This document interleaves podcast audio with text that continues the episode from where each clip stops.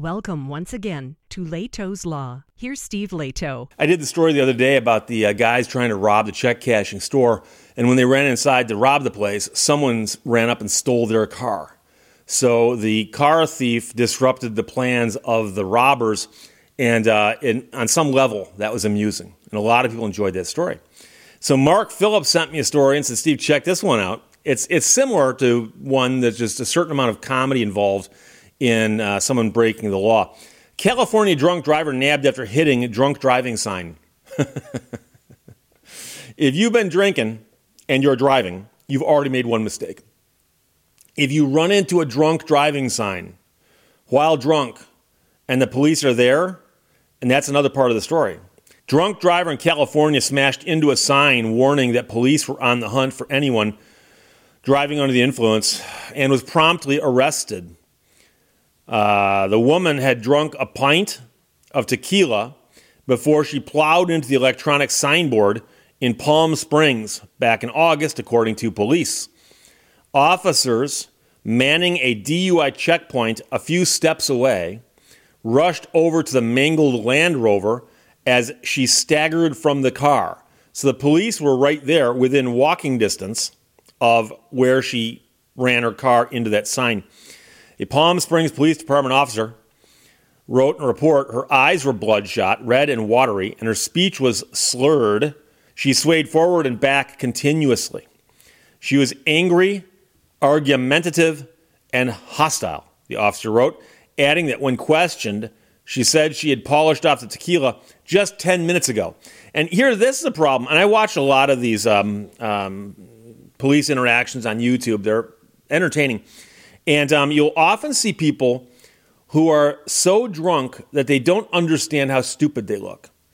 And I saw one yesterday where a woman is driving down the street with rims on the front of her vehicle, but no tires. So there's tires and rims in the back and just rims on the front. And the, and the truck's going on the road. And a police officer pulls up behind her, pulls her over, and goes, Do you have any idea what pulled you over? She's like, No. Why? And he goes, You don't have any tires in the front of your truck. She says, Yes, I do. She says, No, you don't. You got no tires up there. She says, Yes, I do. And he's like, he's like, fine. He starts talking to her, and she starts becoming very, very belligerent. And at one point, he goes, "Fine, why? I need to um, see if you're too drunk to drive.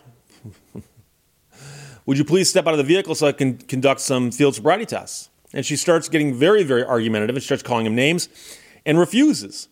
And long story short, about 10 minutes later, she's laying on the ground hogtied, squealing at the top of her voice, just shrieking, making these otherworldly noises that you didn't think a human could make. And she does that for like 20 minutes, and they're literally hauling her around like she's a piece of luggage because she won't cooperate with anything they're doing. And all I wonder is two or three days later, when she's completely not hungover, and has had a little bit of time to think about what's happening, does she then look at that footage and go, wow, that's embarrassing? Or does she look at that footage and go, oh, it makes complete sense. That's, that's exactly how I should have behaved. That's exactly how I should have behaved.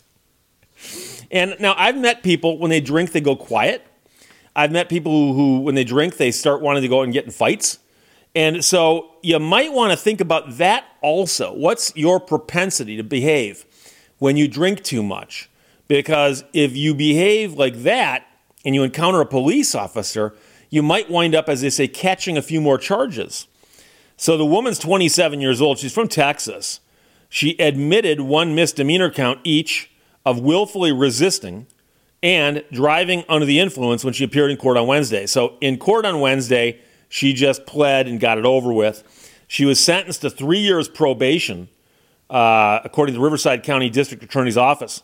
Police in California frequently set up checkpoints in an effort to catch unlicensed, uninsured, or impaired drivers. However, according to state law, they have to warn motorists of the presence of the checkpoint, which they sometimes do with an electronic signboard.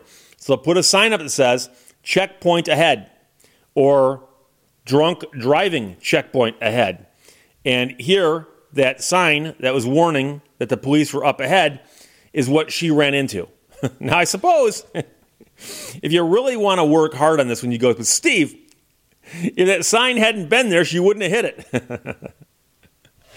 That's that's possibly true, but we're speculating at that point. And that does remind me of one of my favorite towing stories. I know I've told the story before, but I think it's important to talk about. And that is the time I got called to an intersection on Lincoln Road near Southfield Road in Birmingham, Michigan, probably in 1980 or 81. And the police said, Yeah, there's a car over here you need to tow. Single car accident.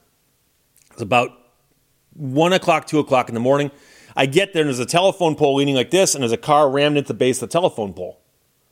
It's like, okay, I can figure this one out.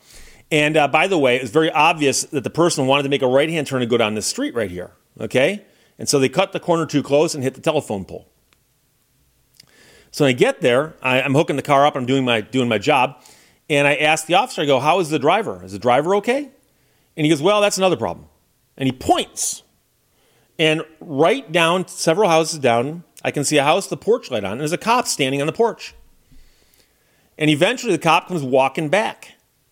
And he goes, The driver of the car lives in that house right there. And so she's not in the car. Someone called the police and said, Hey, a car's ran into a telephone pole. We show up and the driver's not here. So we run the plate. She lives right there. So we walk over, knock on the door.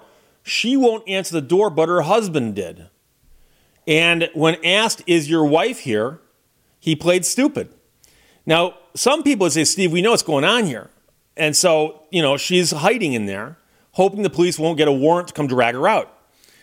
But you have to understand one possibility, though, and that is what if she had gotten out of the car with a head injury and stumbled the other direction and died in someone's backyard? That's possible. I'm simply pointing out possibilities, okay? So they do have to figure out where she went. So the police said, as I overheard the conversation, that they explained their concern to the guy, and he said, okay, she's fine. She's fine. And the police, because Birmingham was a small town back then, it's a little bigger now, but a small town back then, they said, here's what we're going to do. Nine o'clock tomorrow morning, she shows up, walks into our police station, and turns herself in. Or we're going to come get her. And just so you know, she's left the scene of a property damage accident that she obviously caused. And so, just to let you know that. Now, we towed for the city of Birmingham. We had a contract with them. And so we'd see the police fairly often. I saw one of those officers a couple days later and I said, Did she turn herself in? He goes, Yes, she did. So I don't know if she got charged with anything related to the alcohol. Probably not. So she lucked out that she lived within walking distance of where the car was and that the police were mellow enough to let her slide on it because they could have said, no, we're not going to let you hide in there while the alcohol gets out of your system. So that was the one that I always think of when I think of cases like this because this woman here climbs out of the car and she's argumentative, angry, and hostile, which probably didn't help her any. So Mark Phillip sent me this. Thank you very much. California drunk driver nabbed after hitting drunk driving sign warning about the DUI checkpoint there in California. Questions or comments, put them below. Otherwise, talk to you later. Bye bye. Thank you for watching Lehto's Law. Make time for people who need help, regardless of whether they are friends or not.